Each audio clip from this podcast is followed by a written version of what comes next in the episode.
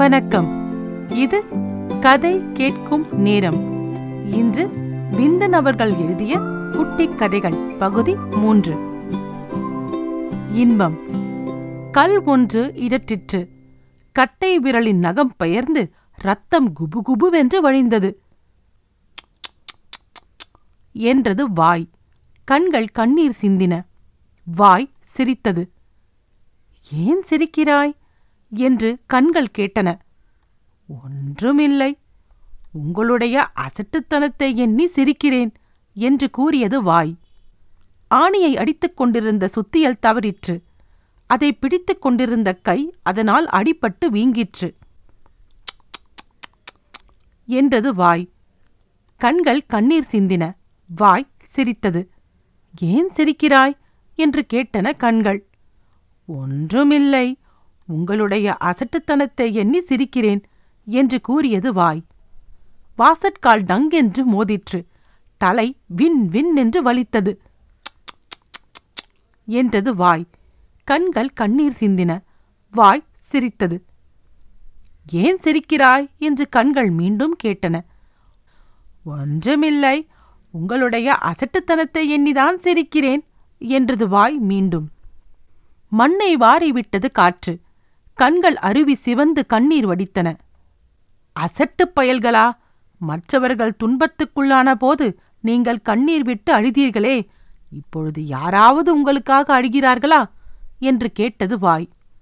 இப்போது கண்கள் சிரித்துக்கொண்டே கூறின.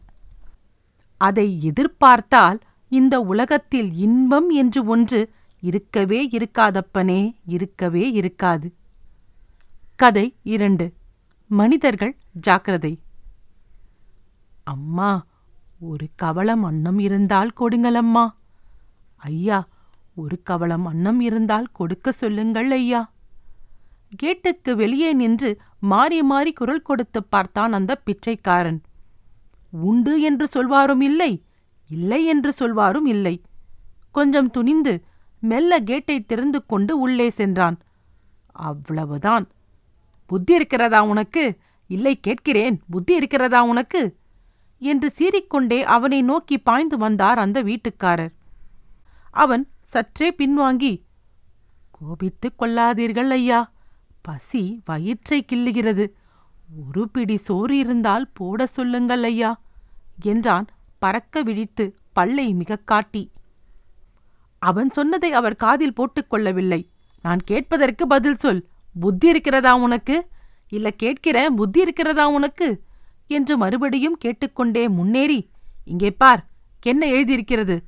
என்றார். கேட்டின் முகப்பில் மாட்டப்பட்டிருந்த சிறு போர்டு ஒன்றை சுட்டிக்காட்டி. அவன் பார்த்தான். பார்த்துவிட்டு நாய்கள் ஜாக்கிரதை என்றுதானே எழுதியிருக்கிறது? என்றான். ஒன்றும் புரியாமல். அதை பார்க்காமல் உள்ளே வரலாமா? இல்லை கேட்கிறேன். பார்க்காமல் உள்ளே வரலாமா? என்று இறைந்தார் அவர். மன்னியுங்கள். மனிதர்கள்தானே உள்ளே இருக்கப் போகிறார்கள் என்று நான் நினைத்தது தப்புதான் என்றான் அவன் அமைதியாக. கதை மூன்று. வாளும் தலையும். ஒரு நாள் நாயிடம் உன்னைக் கண்டால் எனக்கு மட்டுமல்ல மனிதர்களுக்கு கூட பொறாமையா இருக்கிறது? என்றது பூனை. ஏனாம்? என்று கேட்டது நாய். வாளை ஆட்டி ஆட்டி காட்டியே நீ பிழைத்துக் கொள்கிறாயல்லவா? அதனால்தான் என்றது பூனை சிரித்துக்கொண்டே. நாய் அதை திருப்பிக் கேட்டது. மனிதர்களில் சிலர் தலையை ஆட்டி ஆட்டி காட்டியே பிழைத்துக் கொள்கிறார்களே அதற்கென்ன சொல்கிறாய் நீ? பூனை வாயைத் திறக்கவில்லை. கதை ஐந்து. நீதி. பொற்கொள்ளருக்கு எதிர்த்தாற்போல் இருந்த கண்ணாடி கூண்டுக்குள் நீதியின் சின்னம் நானே என்பது போல தராசு தலை நிமிர்ந்து நின்று கொண்டிருந்தது. அந்த தராசின் ஒரு தட்டில் தங்கத்தையும் இன்னொரு தட்டில் தாமிரத்தையும் வைத்து நிறுத்தினார் பொற்கொள்ளர். தங்கம் வைத்த தட்டு தாழ்ந்தது தாமிரம் வைத்த தட்டு உயர்ந்தது. அநியாயம் அக்கிரமம். நீதிமானான நீ கூடவா வலியவனை தாழ்த்தி எளியவனை உயர்த்தி காட்டுவது? என்று தங்கம் பொறுமிற்று. அவசரப்படாதே என்னுடைய முல்லை கவனி என்றது தராசு. முல்லை கவனித்த தங்கத்தின் முகம் மலர்ந்தது. ஏனெனில் அது எளியவன் பக்கம் சாயவில்லை வலியவன் பக்கமே சாய்ந்திருந்தது. விந்தன் அவர்கள் எழுதிய குட்டிக் கதைகள் கேட்டதற்கு நன்றி. மீண்டும் இன்னொரு பகுதியில் உங்களை சந்திக்கிறேன். நன்றி ராரா.